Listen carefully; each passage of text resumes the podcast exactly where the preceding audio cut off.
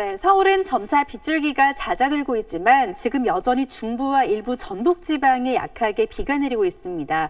지금 비가 내리는 지역은 오늘 밤까지 5mm 안팎의 비가 조금 더 내린 뒤 모두 그칠 것으로 보입니다. 비구름을 뒤따라 또 한 차례 황사가 유입됩니다. 내일 오후까지 서해안을 중심으로 낸 옅은 황사의 영향을 받겠는데요. 미세먼지 농도는 전국에서 일시적으로 매우 나쁨 수준까지 오를 수가 있겠습니다.